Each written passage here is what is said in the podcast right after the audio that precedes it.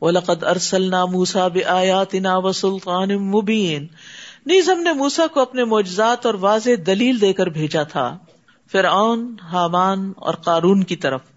مگر انہوں نے کہا، یہ تو جادوگر ہے، بڑا جھوٹا، جھٹلا دیا۔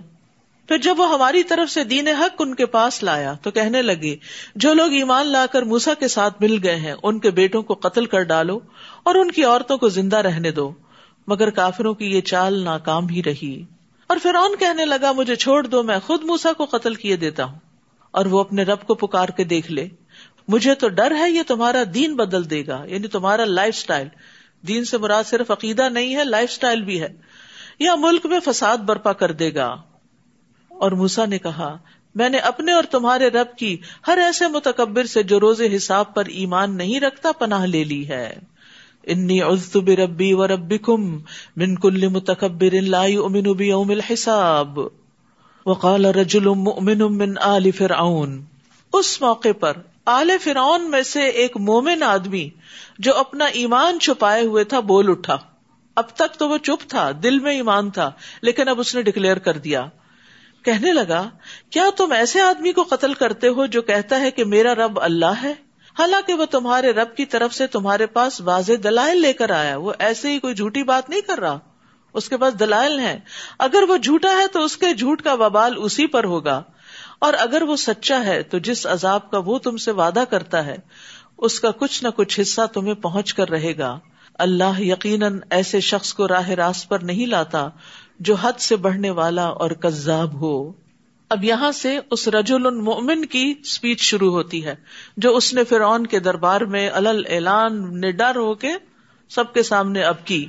اے میری قوم، آج تمہاری ہی حکومت ہے اور ملک میں تم ہی غالب ہو۔ لیکن اگر اللہ کا عذاب آ جائے تو کون ہماری مدد کرے گا؟ پھر اون کہنے لگا، میں تو تمہیں وہی کچھ دکھاتا ہوں۔ جو خود دیکھ رہا ہوں۔ اور میں تمہیں وہی راہ دکھاتا ہوں جو بھلائی کی راہ ہے۔ فرعون بھی اپنے آپ کو بھلائی پہ سمجھتا تھا، حق پہ سمجھتا تھا۔ اس سے اندازہ لگائے کہ انسان کو اس کا نفس کتنا دھوکا دیتا ہے کہ وہ اپنے غلط کاموں کو بھی صحیح سمجھے۔ اسی بنا پر پھر قیامت کے دن جب اپوزٹ ریزلٹ سامنے آئیں گے تو انسان حق کا بکا رہ جائے گا۔ اور جو شخص ایمان لایا تھا وہ کہنے لگا، اے میری قوم، مجھے ڈر ہے کہ تم پر بھی ویسا ہی دن نہ آ جائے۔ جیسا رسولوں کے مخالف جماعتوں پر آیا تھا یعنی پچھلے رسولوں کی۔ جیسے قوم نوح آد سمود اور ان کے بعد آنے والوں کی بری حالت ہوئی تھی۔ اور اللہ تو یہ نہیں چاہتا کہ اپنے بندوں پر ظلم کرے۔ اے میری قوم، میں تم پر آہو فغاں ایک دوسرے کو پکارنے کے دن کے آنے سے ڈرتا ہوں۔ جس دن تم پیٹ پھیر کر بھاگے پھرو گے، مگر تمہیں اللہ سے کوئی بچانے والا نہ ہوگا۔ اور جسے اللہ گمراہ کرے اسے کوئی راہ پر لانے والا نہیں۔ اور اس سے پہلے یوسف تمہارے پاس واضح دلائل لے کر آئے تھے۔ مگر جو کچھ وہ لائے، اس کے متعلق تم شک ہی میں پڑے رہے۔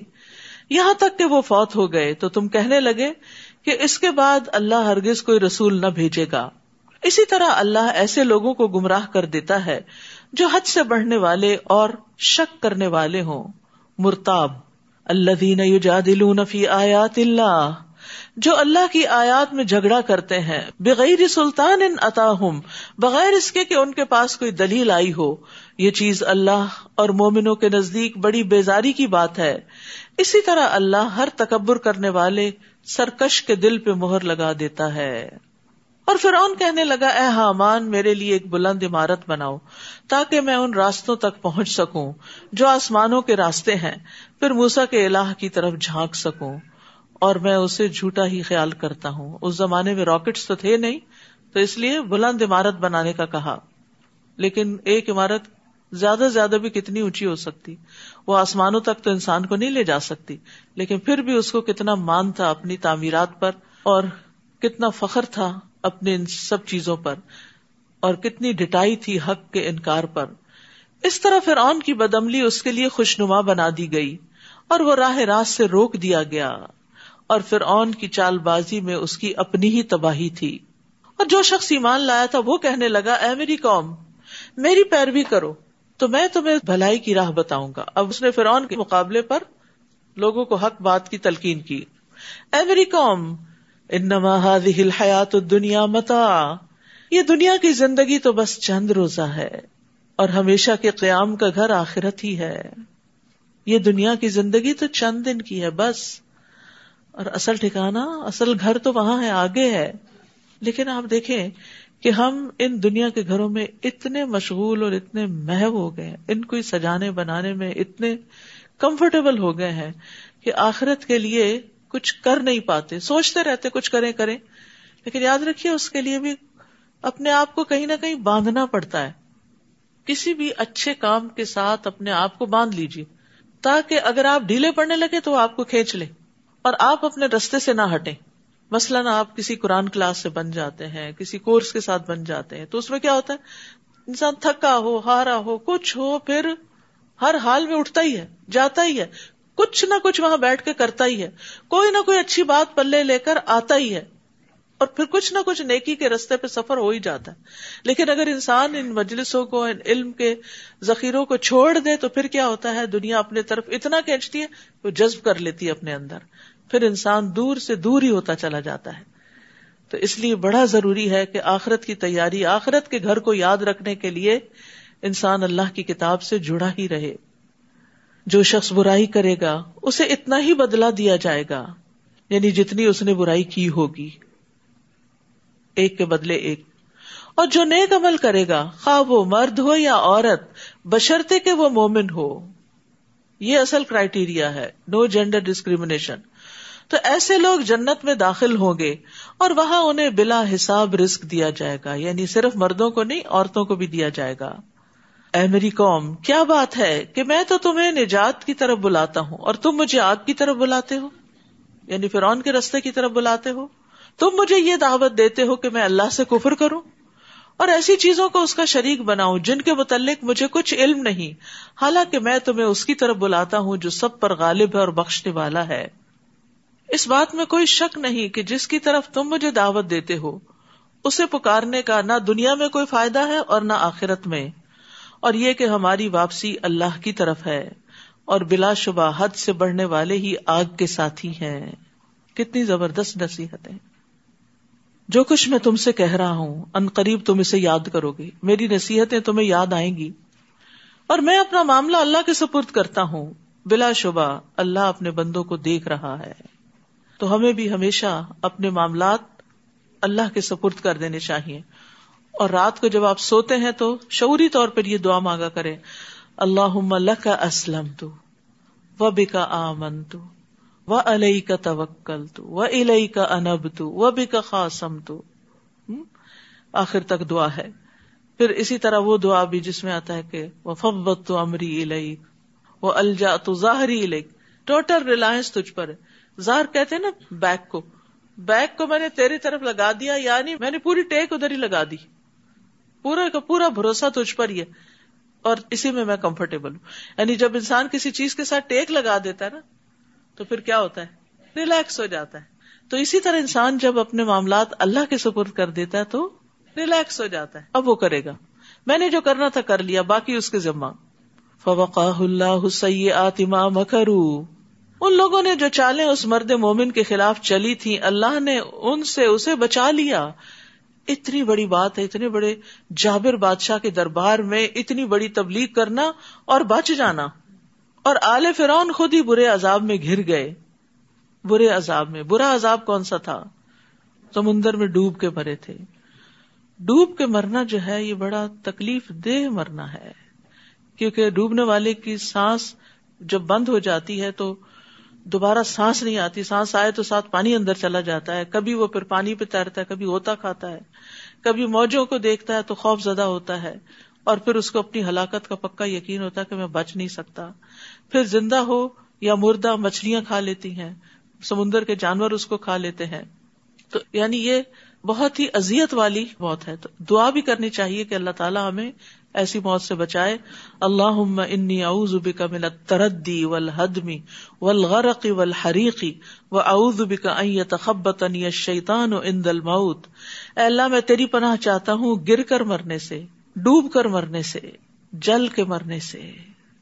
اور میں تیری پناہ چاہتا ہوں اس سے کہ شیطان مجھے موت کے وقت بدہواس کر دے اور مجھے کچھ سمجھ نہ آئے کہ کلمہ پڑھنا ہے کہ کیا کرنا ہے۔ یہ شیطان آخری وقت میں بھی نہیں چھوڑتا۔ وہ مرد مومن بچا لیا گیا اور آل فرون کو ڈبو دیا گیا، غرق کر دیا گیا۔ انار یوردون علیہ غدوم و اشیا و یوم تقوم الساعت ادخلوا آل فرعون اشد العذاب۔ وہ صبح شام آگ پر پیش کیے جاتے ہیں۔ یہ کون سی جگہ ہے جہاں آگ ہوتی ہے؟ یہ برزخ ہے۔ نبی صلی اللہ علیہ وسلم جب معراج پہ تشریف لے گئے تھے تو آپ کو آل فرعون آگ پہ جاتی ہوئی دکھائی گئی تھی۔ کہ برزخ میں صبح شام انہیں آگ پہ پیش کیا جاتا ہے۔ اس سے قبر کے عذاب کا ثبوت بھی ملتا ہے۔ بہت سے لوگ کہتے ہیں قرآن میں کہاں لکھا ہے قبر کا عذاب؟ تو یہ آپ دیکھیے، آگ پر پیش کیے جاتے ہیں اور قیامت ہوگی تو کہا جائے گا کہ آل فرون کو شدید عذاب میں داخل کر دو۔ تو یہ قیامت سے پہلے کا عذاب ہے۔ وہ صبح شام آگ پہ پیش کیے جاتے ہیں اور جس دن قیامت قائم ہوگی تو حکم ہوگا، آل فرعون کو سخت ترین عذاب میں داخل کر دو۔ تو قبر کی زندگی برحق ہے۔ وہ دنیا جیسی زندگی نہیں، وہ ایک الگ زندگی ہے، وہ برزخ کی زندگی ہے۔ اور اس میں بھی انسان کو صبح شام اس کا جنت یا جہنم میں ٹھکانا دکھایا جاتا ہے۔ جیسے آل فرون صبح شام پیش کی جاتی نا، تو قبر کے اندر مردے کو اگر جنتی ہو تو جنت کا ٹھکانا اور جہنمی ہو تو جہنم دکھائی جاتی ہے۔ اور کہا جاتا ہے، یہ تیرا ٹھکانا ہے، یہاں تک کہ قیامت کے دن اللہ تجھے اٹھائے گا۔ تو قبر کے عذاب سے بھی ڈرنا چاہیے، کیونکہ وہ پہلا مرحلہ ہے۔ دیکھیں، ہم دنیا کی بیماریوں سے ڈرتے ہیں، ہسپتال جانے سے ڈرتے ہیں، یا اللہ کینسر نہ ہو، یا اللہ کوئی اور ایسی بیماری نہ ہو کہ ہم کسی مصیبت میں پھنس جائیں اور ہمیں محتاج نہ کرنا، بڑھاپے سے ڈرتے ہیں۔ جب تک زندہ ہے، زندگی میں پیش آنے والی ساری چیزوں سے ڈرتے ہیں۔ قتل سے ڈرتے ہیں، موت سے ڈرتے ہیں، اور وحشت والی چیزوں سے ڈرتے ہیں۔ لیکن موت کے وقت جو فرشتے آئیں گے، ان کے بارے میں نہیں ڈرتے، پھر موت کے بعد جب قبر میں اتارے جائیں گے، اس بارے میں نہیں ڈرتے، قیامت کے دن جب اٹھیں گے، اس بارے میں نہیں ڈرتے۔ یعنی دنیا میں اگر ہم کسی کو جیل خانے میں دیکھ لیں اور بدترین قید خانے میں دیکھ لیں، تو ڈر ڈر کے ہمارا برا حال ہو جاتا ہے، ہماری روح فنا ہو جاتی کہ کتنی ازیت میں ہے۔ اور ہم اپنے بارے میں فکر ہی نہیں کرتے کہ قبر بھی تو ایسا ہی جیل خانہ ہے نا، اگر اچھے کام نہ کیے۔ اگر اچھے کیے تو وہ جنت کے باغوں میں سے ایک باغ بھی ہے۔ ابن عباس کہتے ہیں نبی صلی اللہ علیہ وسلم کا گزر دو قبروں پر ہوا اور یہ صحیح بخاری کی روایت ہے۔ ان دو قبروں والوں پر عذاب ہو رہا تھا۔ اور کسی بڑی بات پہ نہیں ہو رہا تھا۔ آپ نے فرمایا ان میں سے ایک تو چغل خوری کرتا تھا۔ ادھر کی بات ادھر لگانا تاکہ دو لوگوں میں پھوٹ پڑ جائے۔ اور بعض اوقات تو سخر اللہ اپنے ہی بچے چغل خوری کر رہے ہوتے ماں کی بات باپ کو لگائی، باپ کی بات ماں کو لگائی۔ اور خوب ان میں لڑائی ڈلوائی۔ تو اس سے بھی بچنا چاہیے۔ گھروں کے اندر اس چیز کو کنٹرول کرنا چاہیے۔ کیونکہ یہ آتے گھروں سے ہی چلتی ہیں۔ اس طرح کی بیڈ ہیبٹس بھی ایک ایڈکشن کی طرح ہوتی پھر جب تک وہ کر نہیں نہ لیتا انسان اس کو، تو اس کو لگتا ہے میں نے کچھ کام نہیں کیا۔ کیونکہ چغل خوری سے ایک سینس آف اچیومنٹ بھی ہوتی ہے کہ میں نے کوئی بڑا کارنامہ کر لیا ہے۔ اور کیونکہ دوسرا شخص بڑی توجہ سے بات سنتا ہے۔ عام طور پر ماں باپ توجہ سے نہیں بات سنتے۔ بچہ کوئی بات کہتا ہے تو ہم ادھر ادھر دیکھتے رہتے ہیں۔ لیکن جو کہتے ہیں نا، ابا یہ کہہ رہے تھے آپ کے بارے میں۔ کیا کہہ رہے تھے؟ اب وہ انجوائے کرتا اچھا اس سے میں اپنی ماں کی توجہ لے سکتا ہوں۔ تو اس کو بھی مزہ آنے لگتا ہے۔ پھر اس طرح ایک بیڈ ٹیسٹ ڈیولپ ہو جاتا ہے ایسے غلط کام کرنے کا۔ تو ان میں ایک شخص چول خوری کرتا تھا اور دوسرا پیشاب سے بچنے کے لیے احتیاط نہیں کرتا تھا۔ تو آپ دیکھیے کہ جس طرح کموٹ وغیرہ ہوتے ہیں تو ان پہ بازو کا چھینٹے پڑ جاتے ہیں تو استنجا صحیح سے کرنا چاہیے۔ اور جب دو میں وہ ایک دوسرے سے جھگڑا کریں گے، تو کمزور لوگ بڑا بننے والوں سے کہیں گے، ہم دنیا میں تمہارے تابے فرما تھے، تو کیا تم دوزخ کے عذاب کا کچھ حصہ ہم سے ہٹا کر ہمارے کسی کام آؤ گے؟ بڑا بننے والے جواب دیں گے، ہم سب اسی میں پڑے ہیں، اور اللہ بندوں کے درمیان فیصلہ کر چکا ہے۔ اور جو لوگ دو میں ہوں گے، وہ جہنم کے محافظوں سے کہیں گے اپنے رب سے دعا کرو کہ وہ ایک دن تو ہمارے عذاب میں کچھ کمی کر دے۔ وہ کہیں گے، کیا تمہارے پاس رسول واضح دلائل لے کر نہیں آئے تھے؟ دو زخی کہیں گے، کیوں نہیں؟ ضرور آئے تھے۔ تو وہ کہیں گے، پھر تم خود ہی دعا کر لو۔ اور کافروں کی دعا تو گم ہی ہو جانے والی ہے۔ ہم یقیناً اپنے رسولوں کی اور ان لوگوں کی جو ایمان لائے، دنیا کی زندگی میں بھی مدد کرتے ہیں۔ یہ کتنی خوشخبری ہے۔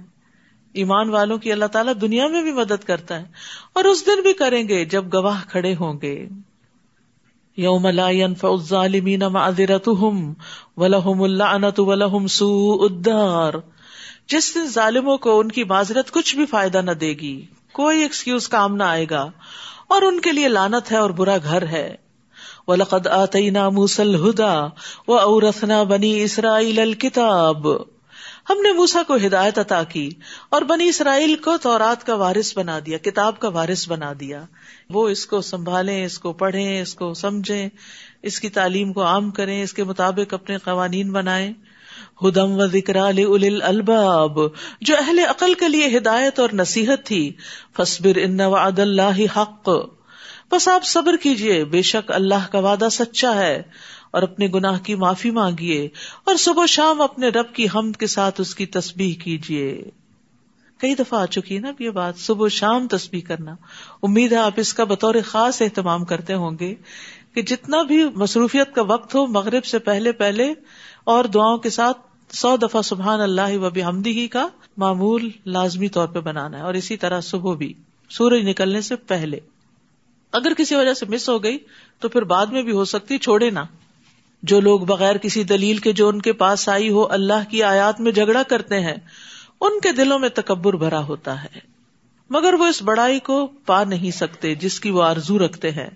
لہٰذا آپ اللہ کی پناہ مانگیے۔ بلا شبہ وہ سب کچھ سننے والا، دیکھنے والا ہے۔ لخلق السماوات والارض اکبر من خلق الناس، ولكن اکثر الناس لا يعلمون. آسمانوں اور زمین کا پیدا کرنا انسانوں کے پیدا کرنے سے زیادہ بڑا کام ہے، لیکن اکثر لوگ نہیں جانتے کہ اللہ تعالیٰ نے اتنا بڑا کام کیا تو وہ ہمیں دوبارہ کیوں نہیں پیدا کر سکے گا۔ وما يستوي الاعمى والبصير والذين امنوا وعملوا الصالحات ولا المسيء قليلا ما تتذكرون نابینا اور بینا یعنی دیکھنے والا، یکساں نہیں ہوتے۔ بہت بڑا فرق ہوتا ہے۔ ایک کے پاس روشنی ہوتی ہے اور دوسرا اندھیرے میں ہوتا ہے۔ دن کی روشنی میں بھی وہ اندھیرے میں ہی ہوتا ہے۔ اور جو لوگ ایمان لائے اور اچھے عمل کریں، وہ اور بد کردار یکساں نہیں ہوتے۔ مگر تم لوگ کم ہی سوچتے ہو۔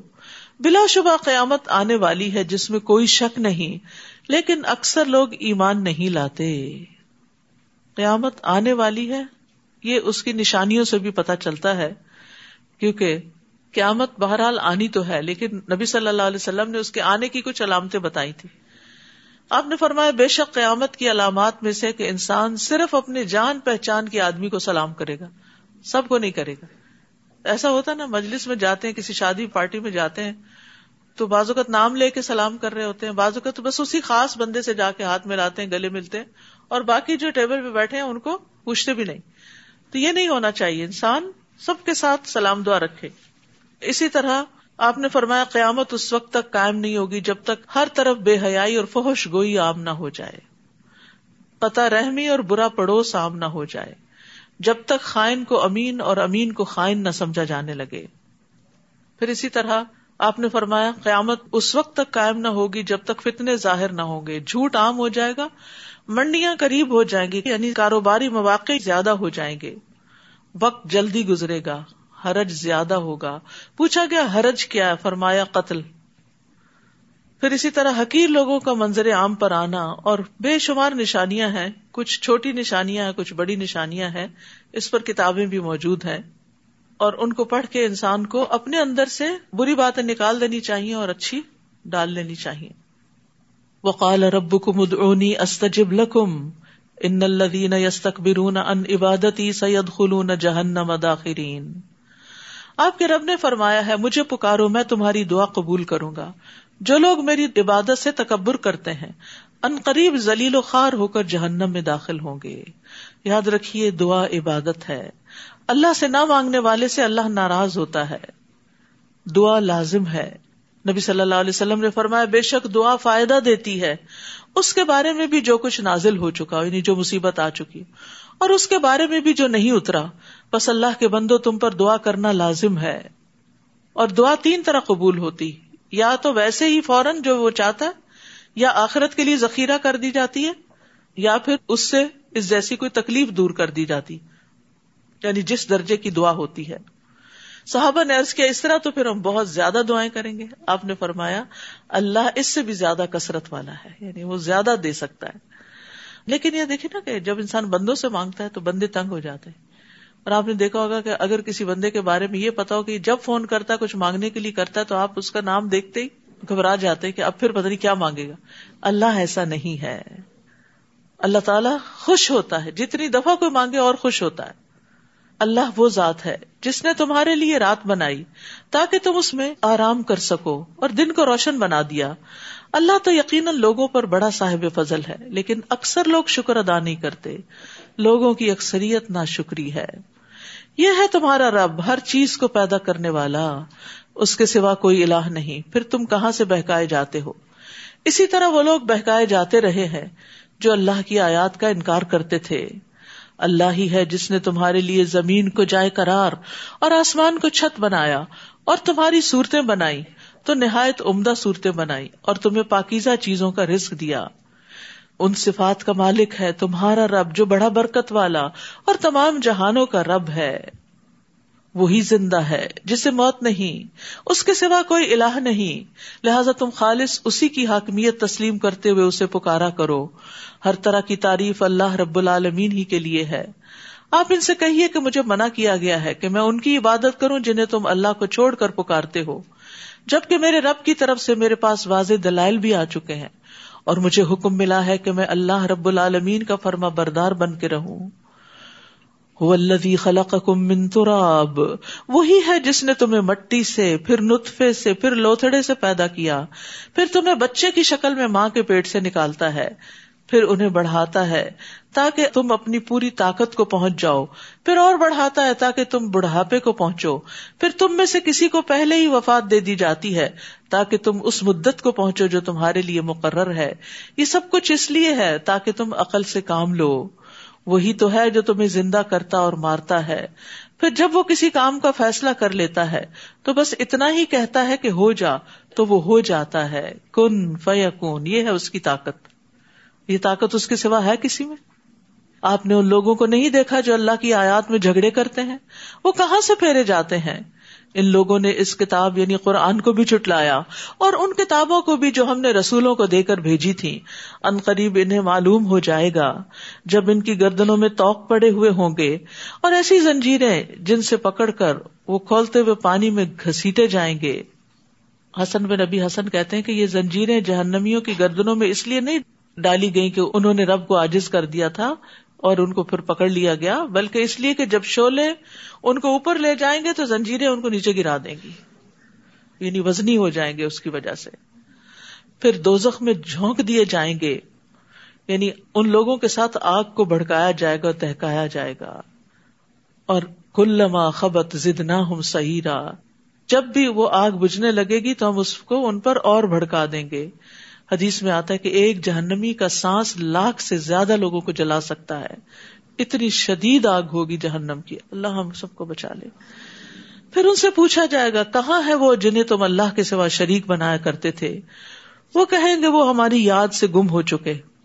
بلکہ ہم تو اس سے پہلے کسی چیز کو بھی نہیں پکارتے تھے۔ جھوٹ بولیں گے۔ اللہ اسی طرح کافروں کو گمراہ کرتا ہے۔ پھر انہیں کہا جائے گا کہ تمہارا یہ انجام اس وجہ سے ہے کہ تم زمین میں حق کے بغیر خوش ہوتے تھے اور اکڑ کر چلتے تھے۔ اب دو کے دروازوں میں سے داخل ہو جاؤ۔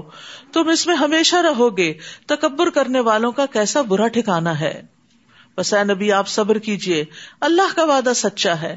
ہم نے جس عذاب کا ان سے وعدہ کیا ہے، ہو سکتا ہے کہ اس کا کچھ حصہ ہم آپ کو آپ کی زندگی میں ہی دکھا دیں، یا آپ کو اٹھا لیں اور انہیں بعد میں عذاب دیں۔ آخر کار انہیں ہماری ہی طرف لوٹ کر آنا ہے۔ آپ سے پہلے ہم کئی رسول بھیج چکے ہیں۔ ان میں سے کچھ تو ایسے ہیں جن کا حال ہم نے آپ سے بیان کر دیا ہے۔ اور کچھ ایسے ہیں جن کا حال بیان نہیں کیا۔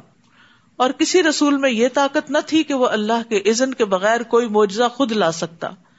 پھر جب اللہ کا حکم آ گیا تو انصاف کے مطابق فیصلہ کر دیا گیا اور اس وقت اہل باطل ہی خسارے میں رہے۔ اللہ ہی تو ہے جس نے تمہارے لیے مویشی پیدا کیے۔ ان میں باس پر تم سوار ہوتے ہو اور باس کا گوشت کھاتے ہو۔ نیز تمہارے لیے ان میں اور بھی کئی فائدے ہیں۔ اور جہاں جانے کی ضرورت تمہارے دل میں آئے، ان پہ سوار ہو کر پہنچ جاتے ہو۔ نیز ان پر اور کشتیوں پر تم سوار کیے جاتے ہو۔ یعنی اللہ نے تمہاری سواریوں کا کیسا کیسا بندوبست کر رکھا ہے۔ اللہ تمہیں اپنی نشانیاں دکھا رہا ہے۔ پھر تم اس کی کن کن نشانیوں کا انکار کرو گے؟ کیا ان لوگوں نے زمین میں چل پھر کر نہیں دیکھا کہ جو لوگ ان سے پہلے گزر چکے ہیں، ان کا کیا انجام ہوا؟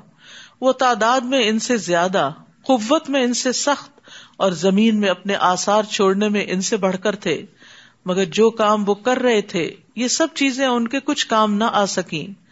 پھر جب ان کے رسول ان کے پاس واضح دلائل لے کر آئے تو جو علم ان کے پاس تھا وہ اسی میں مگن رہے۔ اللہ اکبر۔ آج بھی تو یہی حال ہے قرآن ہے، قرآن کی تعلیم کا انتظام بھی ہے، لیکن اکثر لوگ خود مسلمان بھی اسی علم میں مگن ہے جو دنیا کا ہے، کیونکہ دنیا کے فائدے چاہیے نا۔ اور قرآن کو بس پش ڈال رکھا ہے، بعد میں صحیح۔ تو میں سمجھتی ہوں کہ ہر انسان کو اپنی زندگی میں جب بھی موقع ملے، جتنی جلدی ملے، قرآن کو باقاعدہ سیکھنا چاہیے، سمجھ کر پڑھنے کے لیے۔ اس کی تجوید بھی سیکھے، اس کو صحیح پڑھنا بھی آنا چاہیے۔ پڑھنا آئے گا تو پھر اس کے بعد ہی آپ کو سمجھ بھی آئے گا۔ لیکن سمجھنا اور اس کے اندر مشغول رہنا، یہ بڑا ضروری ہے کہ کہیں یہ ہمارے خلاف حجت نہ بنے۔ گی اے رب، میری اس قوم نے قرآن کو چھوڑ دیا تھا، ایسا نہ ہو۔ اور جس عذاب کا وہ مذاق اڑاتے تھے، اسی نے انہیں آ گھیرا۔ تو آپ دیکھیے کہ بچوں کے لیے بھی ویکینڈ پہ سیٹرڈے کا پروگرام ہوتا ہے۔ آج کل ٹوینٹی نائن جوس چل رہا ہے اور اس کے بعد ان شاء اللہ سپٹمبر سے پھر نئی کلاسز شروع ہوں گی۔ فلائر موجود ہے، سب لے کر جائیں، دیکھیں۔ اور پیار سے چھوٹی عمر میں ہی بچوں کو پکڑ لیں۔ جو جو بڑے ہوتے ہیں، پھر اپنی منمانی کرتے ہیں اور ہاتھوں سے نکلتے جاتے ہیں۔ اور صرف ان کو پڑھانا کافی نہیں، آپ کا اپنا کسی نہ کسی طرح پڑھتے رہنا، قرآن میں مشغول رہنا بے حد ضروری ہے۔ اس کی وجہ یہ ہے کہ بچے بہت کچھ آپ سے سیکھتے ہیں۔ کل میرے بچے نے مجھے کہا، مجھے بڑی حیرت تھی، کہنے لگا، آپ میرے لیے کتاب کی طرح ہے کہ جس سے روز میں کچھ پڑھتا ہوں۔ یعنی آپ روز مجھے کچھ نہ کچھ سکھاتی ہیں، اور وہ سکھانا کو فارمل نہیں ہوتا کہ ہم یعنی باقاعدہ کچھ ٹیچ ہی کریں، وہ بھی کرنا چاہیے۔ لیکن بچہ ایک بات کرتا ہے، تو آپ اس بات کے جواب میں جو بات کہتے ہیں، وہ کیا ہوتا ہے؟ یا اس کی اصلاح ہوتی ہے، یا اس کے علم میں اضافہ ہوتا ہے؟ یا وہ کوئی نئی بات آپ سے سیکھتا ہے، تو یہ ہر ماں کا فرض ہے کہ وہ اپنے بچوں کو صرف کھانا پرووائڈ نہ کرے، کہ ان کو اسپون فیڈنگ کرتی رہے، وہ ان کو علم کی روحانی غذا بھی دے اور آسن طریقے سے دے۔ اور یہ جبھی آپ دے سکتے ہیں کہ جب آپ خود بھی پڑھے لکھے تو اس لیے انشاءاللہ رمضان کے بعد جو کورسز شروع ہو رہے ہیں انگلش تعلیم القرآن، اردو تعلیم القرآن ویکینڈ پروگرام ان سب کے اندر آپ دیکھیے کہ کون کون سے کورسز ہیں جو آپ کو سوٹ کرتے ہیں۔ اور کہاں آپ اپنا وقت نکال سکتے ہیں؟ یا دور ہے تو کہیں اور جہاں آپ کو میسر ہے؟ یا پھر یہ کہ الہدا نے ایک ایپ بنائی ہے، ابھی اینڈرائڈ پر دستیاب ہے، جلد ہی آئی فون پر بھی ہوگی۔ ای لرننگ ایپ ہے۔ ویب سائٹ بھی اس کی موجود ہے۔ اس میں جا کے آپ خود اپنے آپ کو رجسٹر کر سکتے ہیں۔ آپ کو لیسن ملیں گے، پھر آپ ایگزام دے سکیں گے، پھر آپ کو ریزلٹ ملے گا، پھر اینڈ پہ سرٹیفکیٹ بھی ملے گا۔ تو جو لوگ یہاں تک نہیں پہنچ سکتے کسی مجبوری کی وجہ سے، وہ ایسی ایپ سے فائدہ اٹھائیں۔ کیونکہ ہم فون کے ساتھ تو کمیٹڈ ہیں ہی۔ تو کیوں نہ اس سے ہر روز کوئی علم حاصل کریں۔ اول تو ہمیں نیک سال صحبت چاہیے۔ دوست چاہیے، لوگ چاہیے۔ خالی علم کافی نہیں ہوتا، انسان چاہیے ہوتے ہیں کہ جب ہم پھسلنے لگے، بگڑنے لگے تو پکڑ کے لے آئے اور یہ دوستوں پر ایمان ہوتا ہے انہیں کے ہاتھوں ہم قابو آتے ہیں، ورنہ گھر والوں کی تم کمی سنتے ہیں۔ پھر فرمایا، اور جب انہوں نے ہمارا عذاب دیکھ لیا تو کہنے لگے، ہم اللہ اکیلے پر ایمان لائے اور جنہیں ہم اللہ کا شریک ٹھہراتے تھے ان سے انکار کرتے ہیں۔ مگر جب انہوں نے ہمارا عذاب دیکھ لیا، تو ان کے ایمان نے انہیں کچھ فائدہ نہ دیا۔ موت کے وقت کوئی چیز فائدہ نہ دے گی۔ یہی سنت الہی ہے جو ہمیشہ اس کے بندوں میں جاری رہی ہے اور اس عذاب کے موقع پر کافر لوگ خسارے میں پڑ گئے۔